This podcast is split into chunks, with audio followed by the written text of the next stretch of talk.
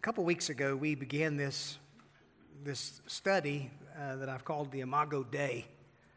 And if you're not familiar what that means, it's just a word that just simply means image of God. It's a Latin expression that refers to the image of God. And so we've been looking at this particular subject and, and really sort of a starting place so that we can launch into a couple of other uh, issues that are really pertinent uh, to what's been going on in society. You know, there's a lot of, you know, uh, change that we've witnessed in our culture, a lot of conversation on the issue of gender and transgenderism and um, artificial intelligence and all that kind of stuff. And so people ask the question how should Christians respond and how should we understand uh, these particular uh, debates and ongoing discussions? What's good? I think that's really the issue. We want to know what's good in a world filled with all kinds of confusion. And in particular, you think about the sexual confusion that's manifested itself in our society.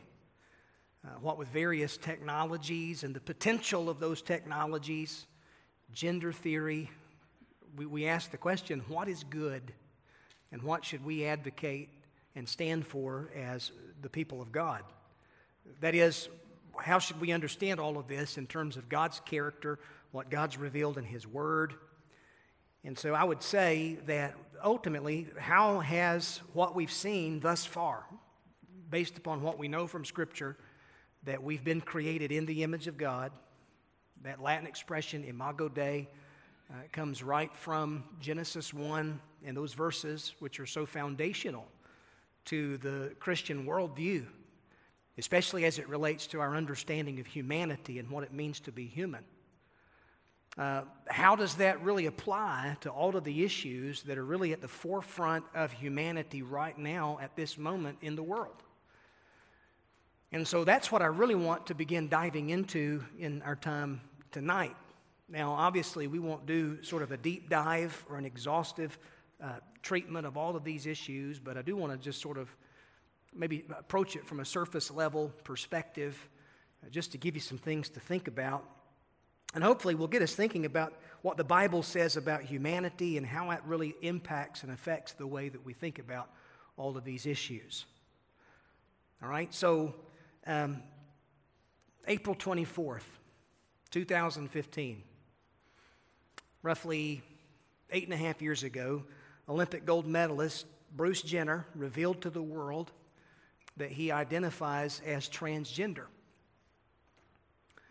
In an interview with Diane Sawyer for the, um, the program 2020, Jenner made this claim, and I quote, that God gave him the soul of a female. And then he boldly asserted, I am a woman.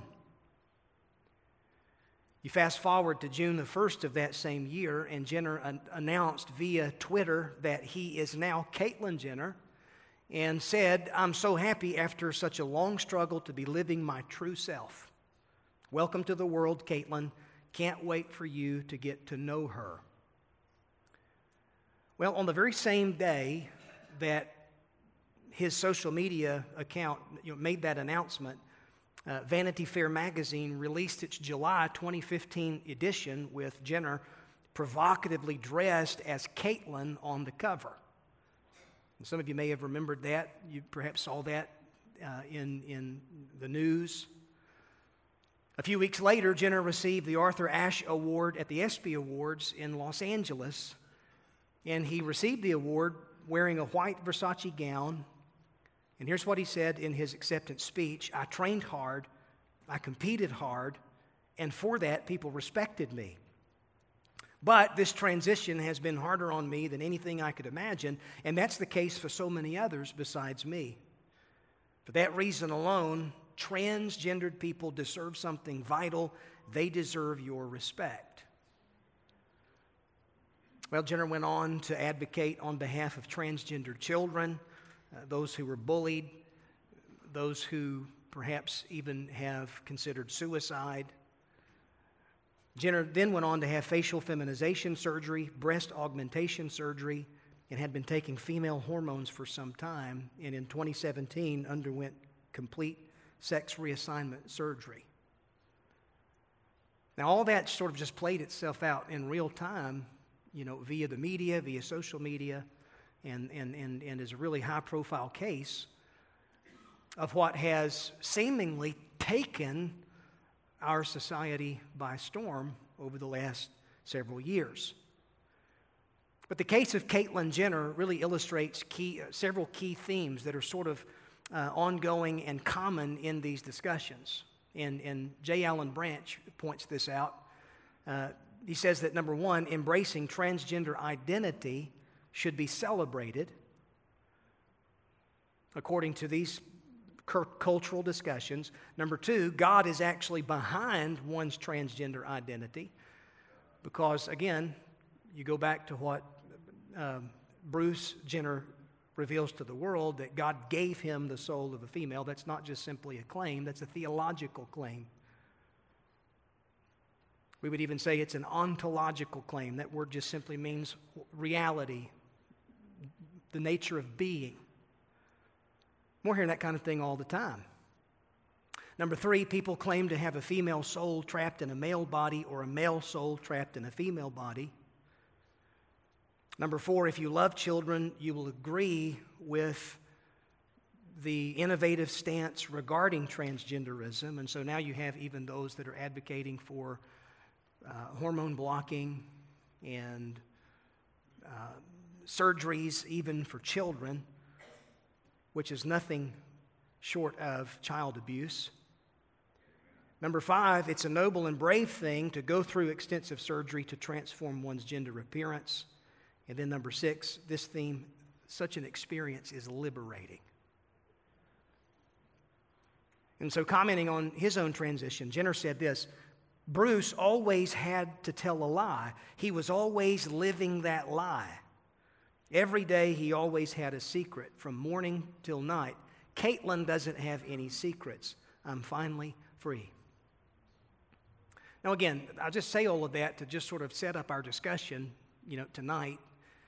That that's a high profile case of, of transgenderism, but it's, it represents so much of what you hear even now in the media, perhaps what some of you are even dealing with involving uh, family members, conversations with coworkers.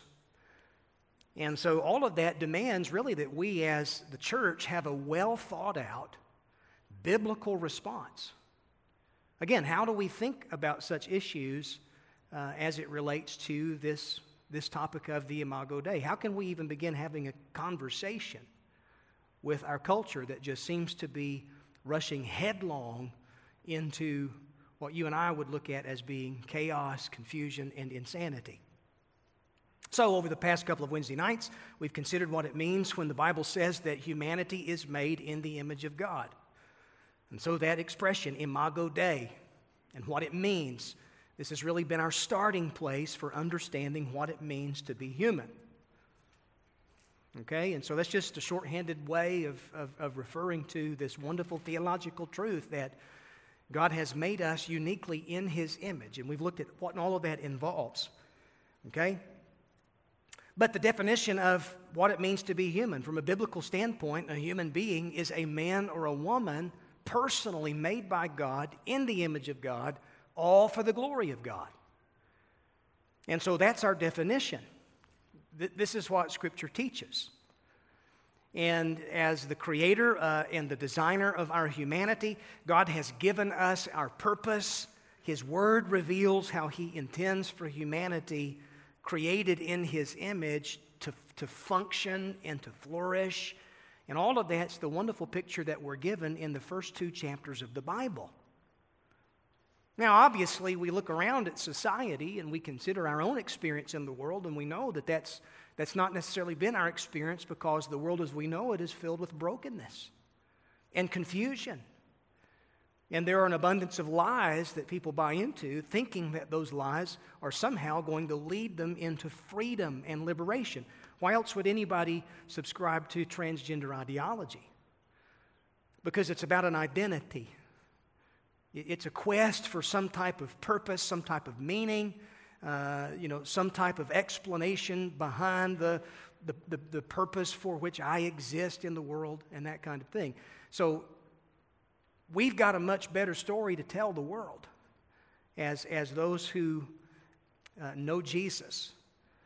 And so, um, due to the fall and due to the consequences of the fall, there's now been a departure from God's good design so that now we live in a broken world as broken men and women. And that's true of all of us. It's not just simply true among those who represent, you know, the leading advocates and proponents of the transgender movement, but that's true of all of us, folks. You know, there's a, there's a song I hear on Christian radio. I, I like it. I think it's by Danny Gokey. We all need Jesus. You know, you're familiar with the song? That's the truth. There's not a single one of us in the room that have not experienced, you know, the, the, the devastating consequences of sin in our own lives in our own families. And that brokenness often manifests itself in our own hearts in different ways. So, where, is, where does all of this ultimately come from? Well, it goes back to Genesis chapter 3, which is foundational for a Christian understanding of the world and what's wrong. And so, you, you think about the sexual confusion then that manifests itself in our culture.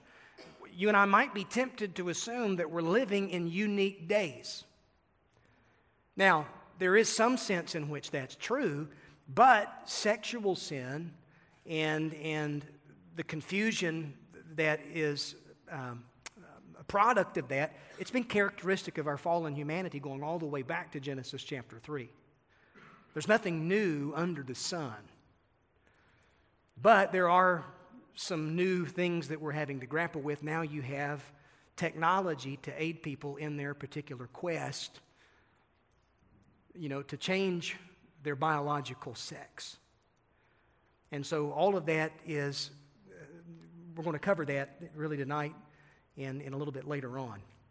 I want you to take your Bible and I want you to go to 1 Corinthians chapter 6 in the New Testament. Because sometimes I think we forget that many of the churches that are represented by these epistles written by the Apostle Paul and other others in the New Testament, these represent churches in cities and, and cultures that were very much like ours in, in, in many ways.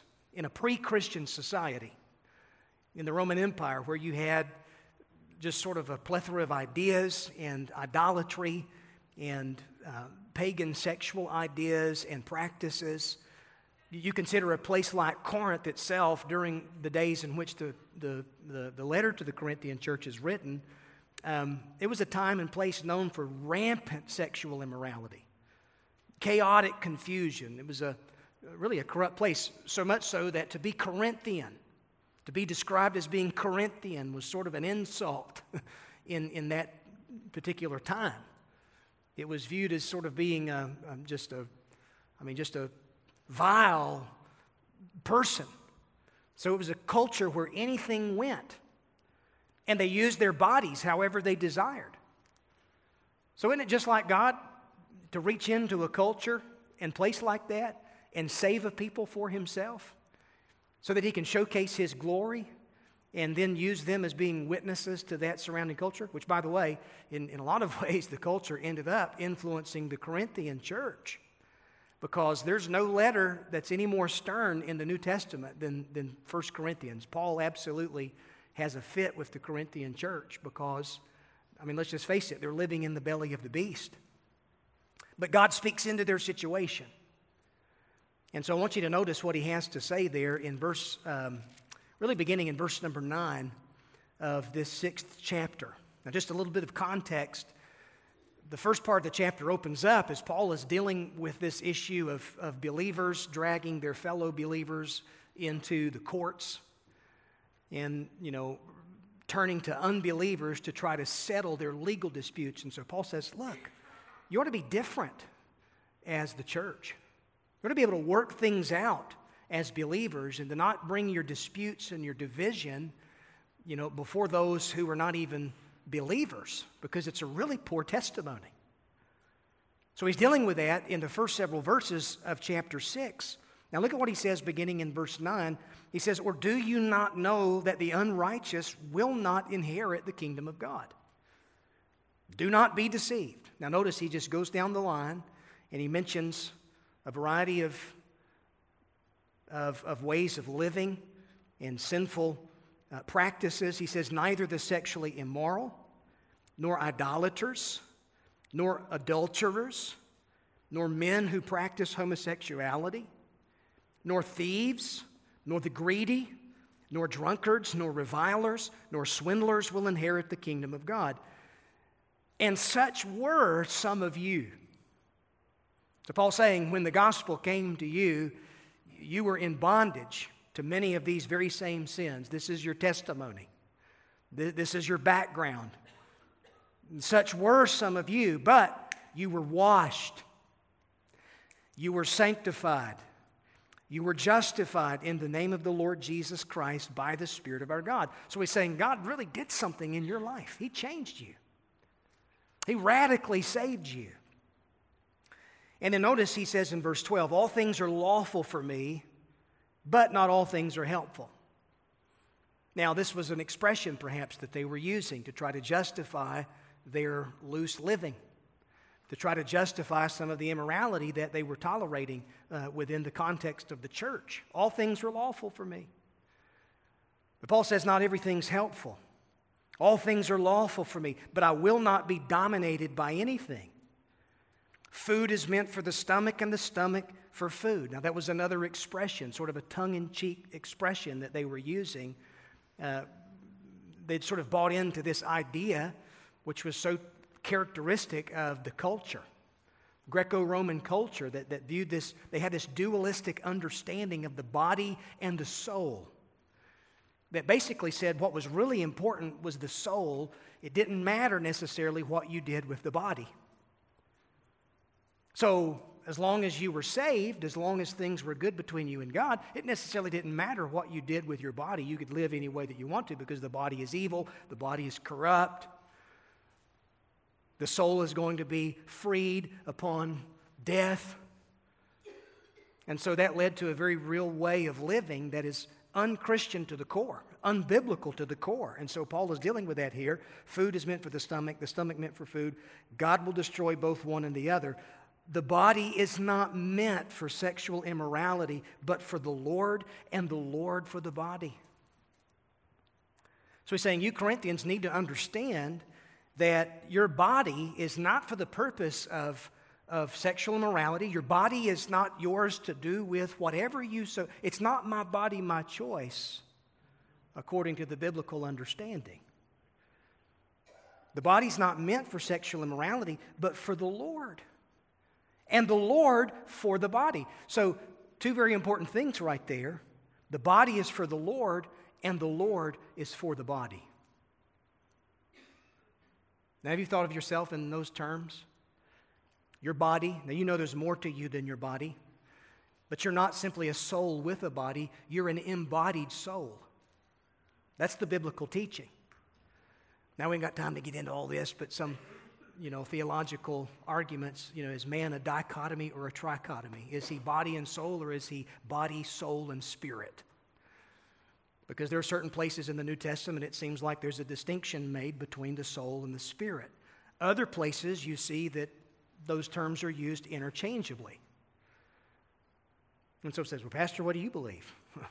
I've kind of been in both camps, you know, in, in, my, in my journey. I do believe that there's something special about the soul that has a spiritual capacity to know God. God's created us in that way. And that a person that doesn't know Christ they're spiritually dead. They still have a soul. Physically, they're alive, but spiritually, they're dead to God. That's what Ephesians chapter 2 teaches. When you get saved, you're regenerated, you're brought to life, and the life of God takes up residence within you so that spiritually you are alive to God. If you know Christ tonight, you're alive to God. Isn't that wonderful to know that you're alive? And so, what the world around us is desperately trying to find via transgender ideology and, and everything else, the world's trying to find the life that only comes through knowledge of God. That only comes through knowing Jesus as your Savior. So you've got a body, a soul, slash spirit. But your body is important, according to what Paul is saying here, because the Lord is for your body. You know that God cares about you and all of you. He cares about you physically, He cares about you emotionally, He cares about you spiritually, He cares about you relationally. Everything that God intends for you to be as someone who's been made in His image. God deeply cares for you. And He's got a, a, will and a purpose and a design for your life. And that includes a plan for your body. Now, the fall has taken its toll out on us physically, has it not? I got up from my chair this afternoon to make, I was going to go into Christy's office and say something. And I mean, I, I my knees were popping and I kind of stumbled out of my chair and I thought, man, it gets worse. Yeah, it's all downhill from here, I guess. Thank God he's got a plan for our bodies. You know? What is the plan that God has in mind for your body? Perfection. He's going to give you a resurrection body patterned after the Lord's own body. And, you know, it will be free from any defect, it'll be free from any uh, pain, no more cancer. One day they're not going to be, we're not going to be wrestling with, with desires that war against our soul. And that's the plan that God has in mind for you and for your body. So he want, Paul wants the Corinthian church to understand this. Now he goes on and says there in verse 14, and God raised the Lord and will also raise us up by his power. Do you not know that your bodies are members of Christ? Shall I then take the members of Christ and make them members of a prostitute? Never. Or do you not know that he who is joined to a prostitute becomes one body with her? For it's written, the two will become one flesh. So he's talking about sexual immorality here. But he who's joined to the Lord becomes one spirit with him. Now, here's the practical instruction. Verse 18 flee from sexual immorality. Every other sin that a person commits is outside the body, but the sexually immoral person sins against his own body. Now, think about the implications of that. Every person who commits sexual immorality sins against his own body. What's the wages of sin, men and women? death. Or do you not know that your body is the temple of the Holy Spirit within you, whom you have from God? You are not your own. For you were bought with a price.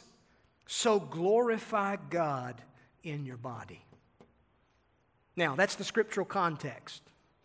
Now, I'm going to move away from that, and I'm going to just give you a little bit of insight into the ongoing tr- conversation about transgenderism and then we'll make our way back to this passage, at least in a part two of, of, of our, our topic.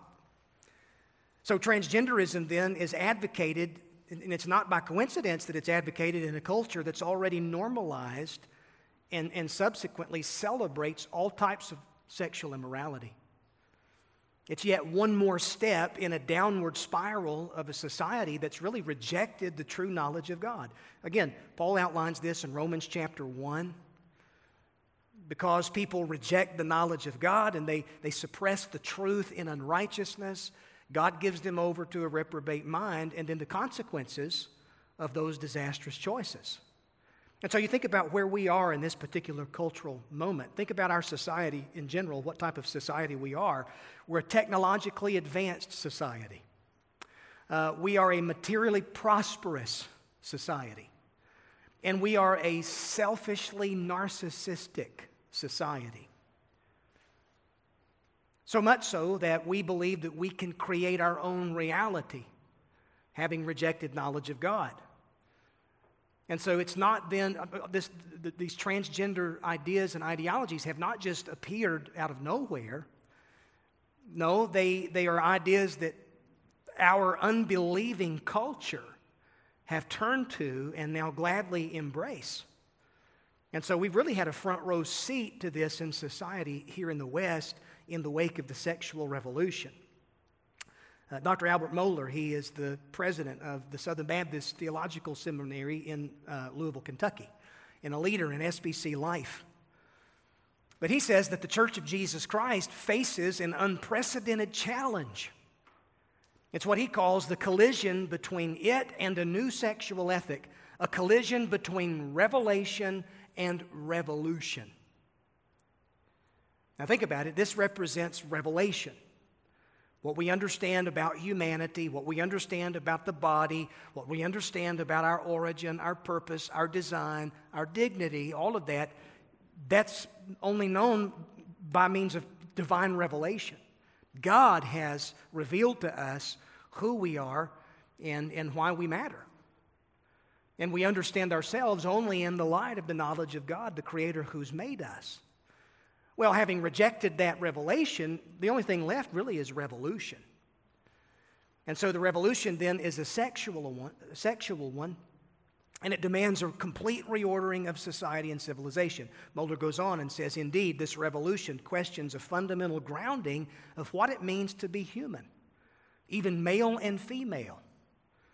The sexual revolution usurps the very source and ground of human identity right down to whether or not our creation determines in any sense who we are as humanity. Moreover, this revolution rejects the revelation of God in His creation mandate, the goodness with which He designed sex, maleness, and femaleness.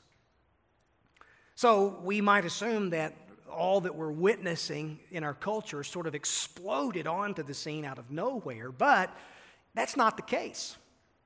Because the groundwork for where we are currently, it's been laid over several succeeding generations.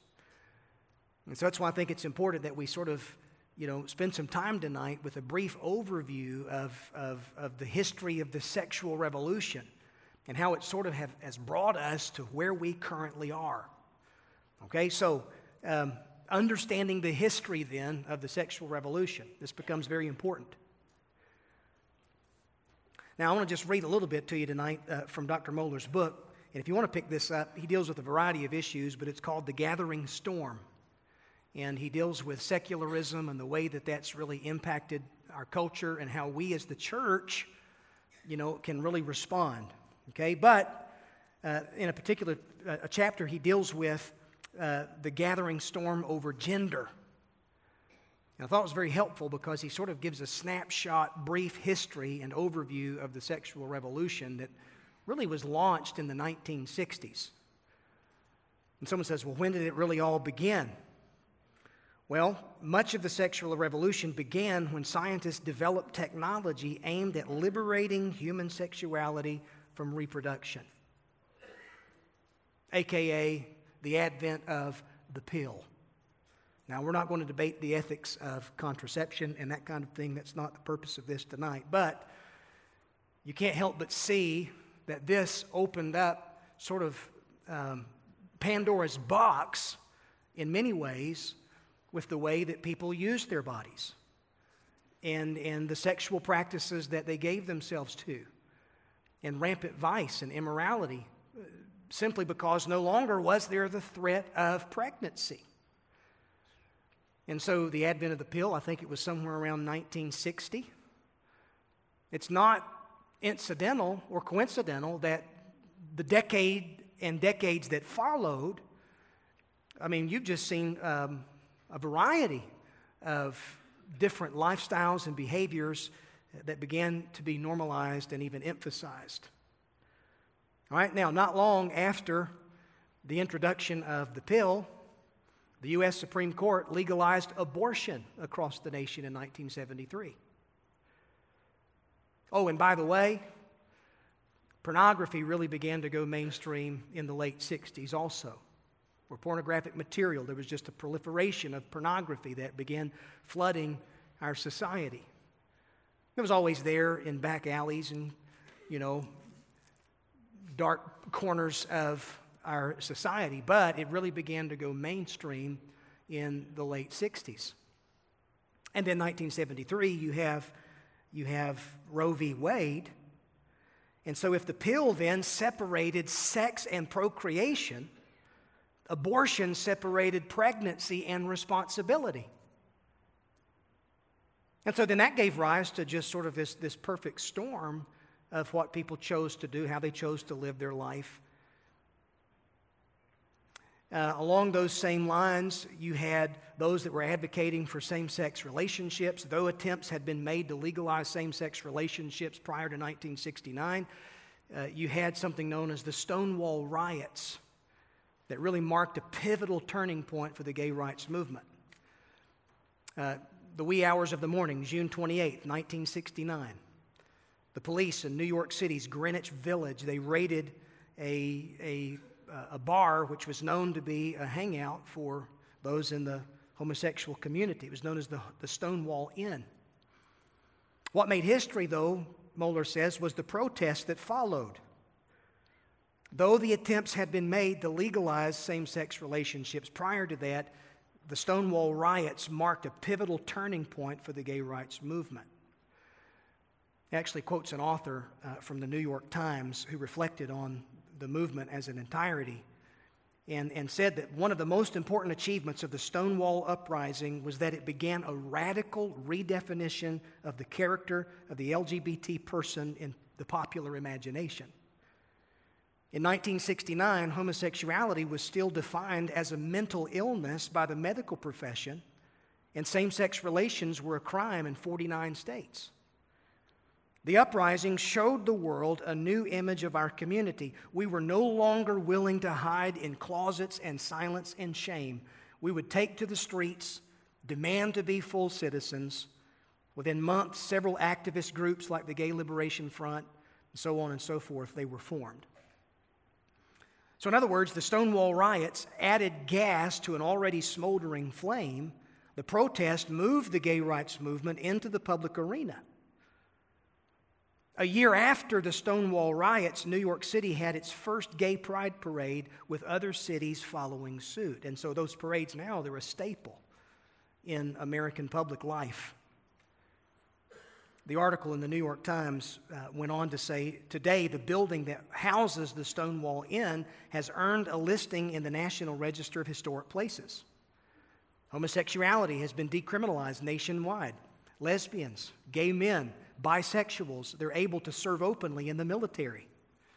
There's federal hate crime protection, and AIDS has become a chronic illness as opposed to a fatal one. We have marriage equality and this was written in 2020. He says that a gay man is now making a serious run for the presidency, referring to um, uh, the mayor of South Bend, Indiana, Pete uh, Buttigieg, that was running for presidency, presidency some years ago. Now, all of that's just stuff that just happened in the wake of the sexual revolution. And, and, and it goes on, it doesn't stop. But the sexual revolution demands not only equality, but also the suppression of divergent worldviews, namely the Christian worldview. Now, listen to this Stonewall really was the beginning, the, only the beginning. Any moral code that denies the new sexual rights must be silenced. For in Kaufman, who was writing in the New York Times, in his words, the worldview is nothing more than the vestige of an authoritarian system of oppression which leading advocates of LGBT issues, we hear this kind of language all the time. You hear these kinds of interviews in the media, the news, you see their opinion pieces that are written in uh, periodicals and newspapers and that kind of thing, conversations that you have with people, even those that are running for national office and political office, often talk about the repressive, suppressive, restraint that the Christian, the Judeo Christian worldview has in terms of culture and sexual ethics.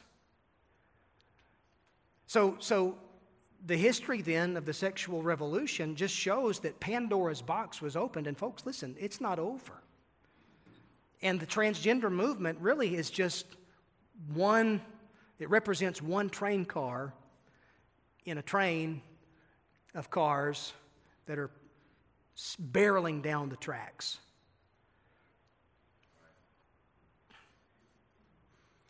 So that more than any other part of the sexual revolution, the transgender movement represents even an attempt to redefine humanity itself, not just human sexuality. Now, that's just understanding a brief history of it. Now, this is where it gets a little bit weird. I'll be honest. I, I, didn't, I heard a lot of these terms and terminology, conversations I've had with people. You've heard this perhaps in conversations you've had with people if you've listened to the news those of us who subscribe to a Judeo Christian worldview, when it comes to this issue of gender and sexuality, all right, we understand gender and sex to mean one thing, where now in secular culture, those words have taken on different meanings and there are different definitions. So, where there's a lot of debate and a lot of heat and a lot of friction between those who hold to the worldview you and I hold versus those in culture who hold you know, to the secular worldview, advocating for some of these ideas. We're using a lot of the same words, but we have radically different definitions. Now, what, what do you think happens in a society when people use the same language, but they have totally different definitions for those, those words that they use? It, it, it's, it's a recipe for confusion. And that's where a lot of us are. So, J. Alan Branch, in his little book, Affirming God's Image, this is, this is another uh, little book that I've, I've promoted a couple weeks ago. I, I, mentioned this one. This is another helpful book where he deals with uh, the transgender question. And he is a professor of Christian ethics at Midwestern Seminary in Kansas City. But he's got a chapter on terminology and vocabulary. And you say, okay, well, what's the big deal here? Well, we've got to think like missionaries as Christian men and women. Because, folks, let's just be honest, those in culture are not our enemies that we're retreating from. We want to reach people for Christ, don't we? And so, like never before, we in the church, we've got to be, begin thinking like missionaries to our own culture that desperately needs Jesus. I think about people who are caught up in so much of these ideas thinking that they're going to be able to find some form of meaning and purpose. Because the transgender movement let's just be honest it is it's writing a check that's going to bounce. And that's the way it always is with any any idol that satan tries to pass off on humanity who buy into it who who who worship it who try to make it the very center of their being. It, it, it can't hold water it's bankrupt. Jesus said, if you're, if you're tired and weary, you come to me. All of you who labor and heavy laden, Jesus said, I'll give you the rest that your soul longs for. All right, so what then is, is are some of the, the definitions? Vocabulary. Let me just give this to you quickly, okay? And, you know, you can take it or leave it, but I won't belabor the point. Now, according to secular culture, now, you see these definitions. These definitions don't represent my definitions. So don't you take this, photocopy it, and pass it out to folks and say, look what my pastor says he now believes. That is absolutely not true. This represents a lot of the definitions of those who are, who are using this type of terminology, who are fully embracing the transgender movement. All right, so sex this particular word. What's the difference between sex and gender, according to those who are transgender advocates? Well, the word sex is used in reference to biological and anatomy traits, such as obvious physical differences among men and women. So they would say, well, there's a difference between sex and gender, whereas you and I see sex and gender as being synonyms, right? That's why we would say there really are only two genders. And yet, advocates of the LGBT movement, and in particular the transgender movement, will say no, there are 102 genders. Which, by the way, those categories keep expanding by the day. It's like trying to change a flat tire on a car that's moving, you just can't do it. But they would make this distinction and say, well, sex is used to who a person is eh, biologically.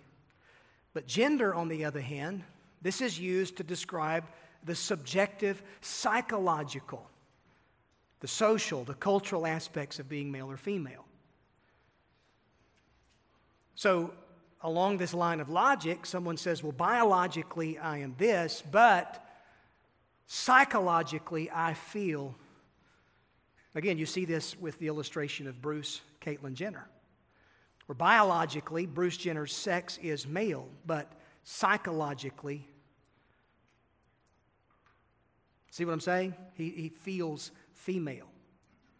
And so now we're living in a time where where subjective feelings overrule objective facts. To where now you, you get to determine reality based on how you feel. Now, folks, that is a, that is a very dangerous place to be.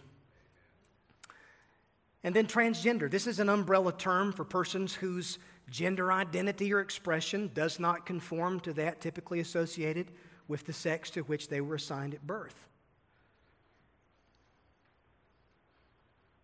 I'm going to give you some of these because, again, you're, you're hearing these in the news.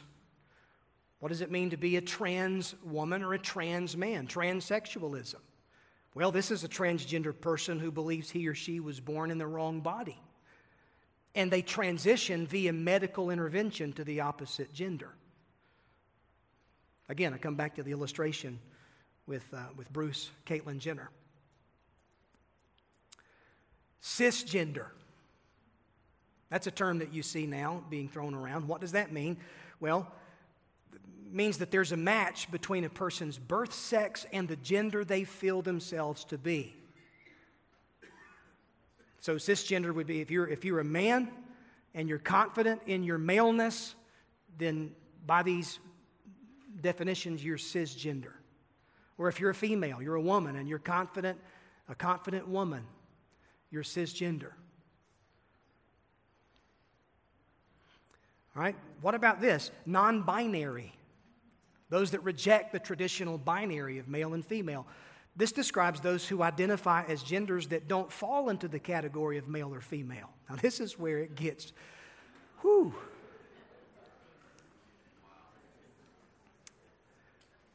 And oftentimes, a person who will identify as non binary will want you to refer to them in plural pronouns they, them, so, where you see someone advocating that, know that they're identifying as non binary.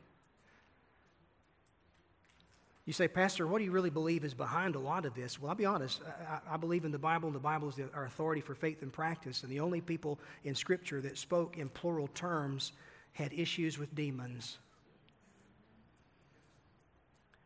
Don't think for one second that this is not demonic ideology, that people are being blinded by the evil one.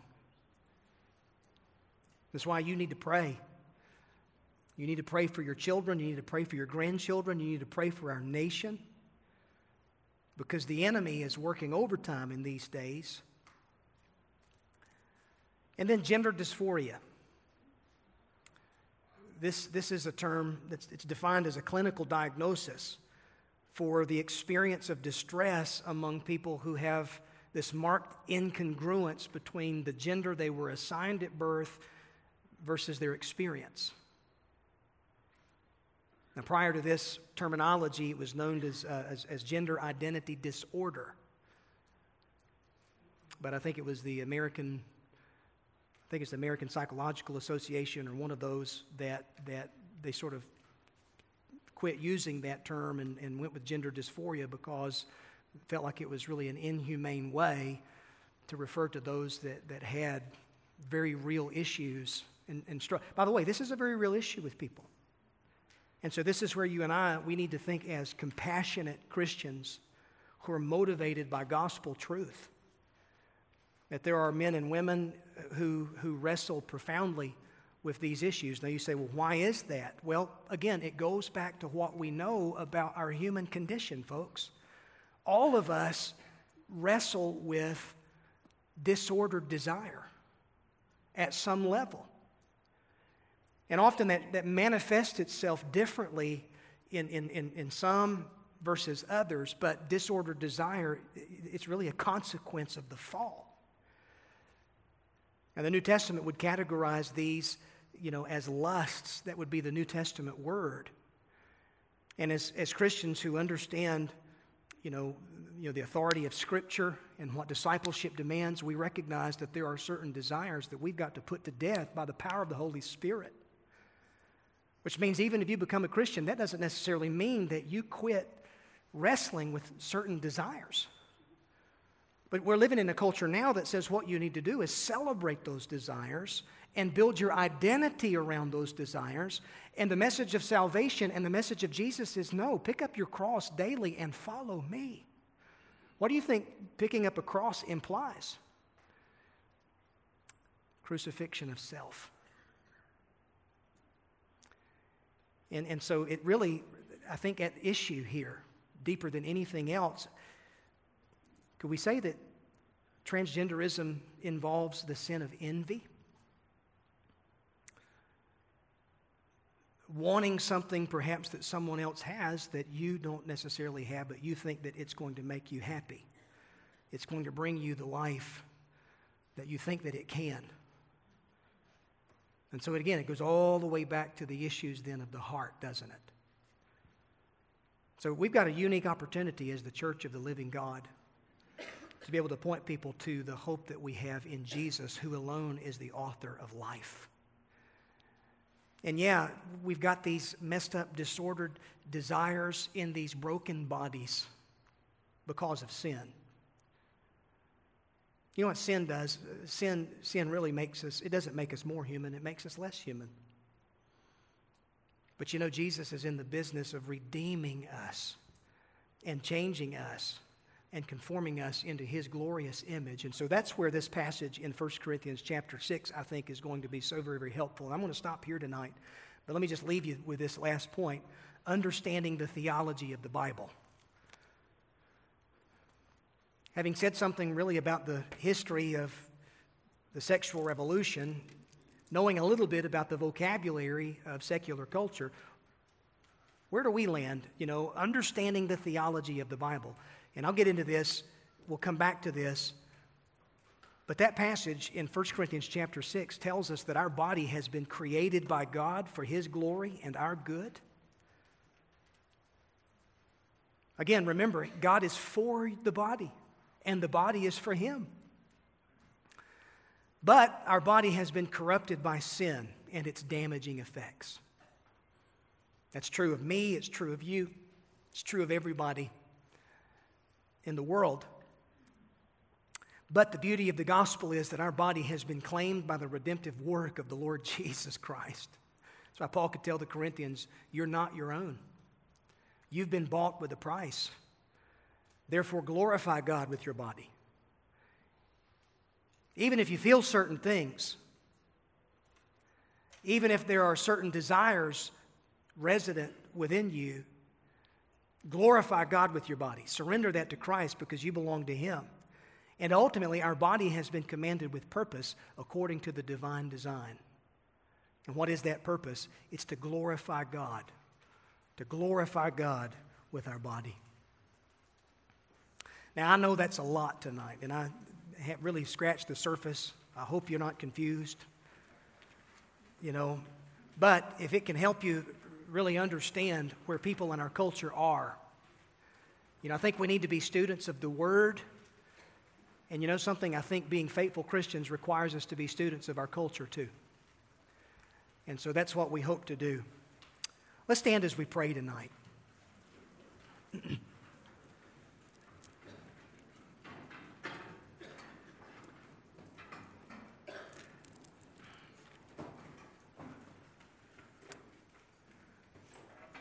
Maybe as you're standing there, with your head bowed and your eyes closed, maybe there's somebody that the Lord will bring to your mind, maybe the name of someone, maybe a family member,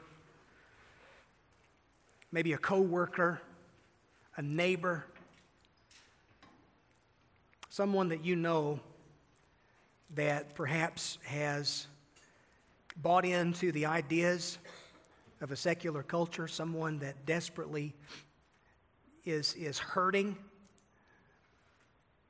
wrestling with issues of their own identity. Maybe they've confided in you as a friend. Would you just pray right now for that person as the Lord brings that person's name to your mind?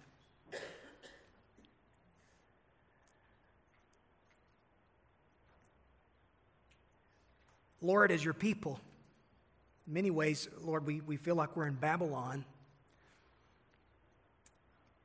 and in some ways, Lord, we might think that things have sort of changed overnight. We know that that's not the case because there have been decisions made and decades gone by that have had consequences because ideas always have consequences. But Lord, your word is truth. And Jesus, you said that if we build our house upon culture and the ideas of culture, it's like building a house upon shifting sand. But when we build our house upon the bedrock of your truth, Lord, it's solid ground. And we pray for our nation, we pray for our culture, we pray for our families, for our children. And Lord, there never has been um, a, an easier way for certain ideas to be rapidly spread than in today's technologically savvy generation. And so, Lord, may we be discerning men and women of faith. God, may we think like missionaries and recognize Lord, some of the lingo that is being used and some of the vocabulary by the culture. Lord, we have such a better story to be able to share. The hope that we have in Jesus and the gospel and the success of where is identity found? It's found in you and in you alone, Lord who you've declared us to be, what you've done for us in the person of your Son, Jesus, what you're doing now, and the plan that you even have for our future, for our bodies, future resurrection. Oh, Lord, what a wonderful hope this is. And so, God, I pray in Jesus' name for those in our midst, Lord, that may have uh, deep, deep wounds and scars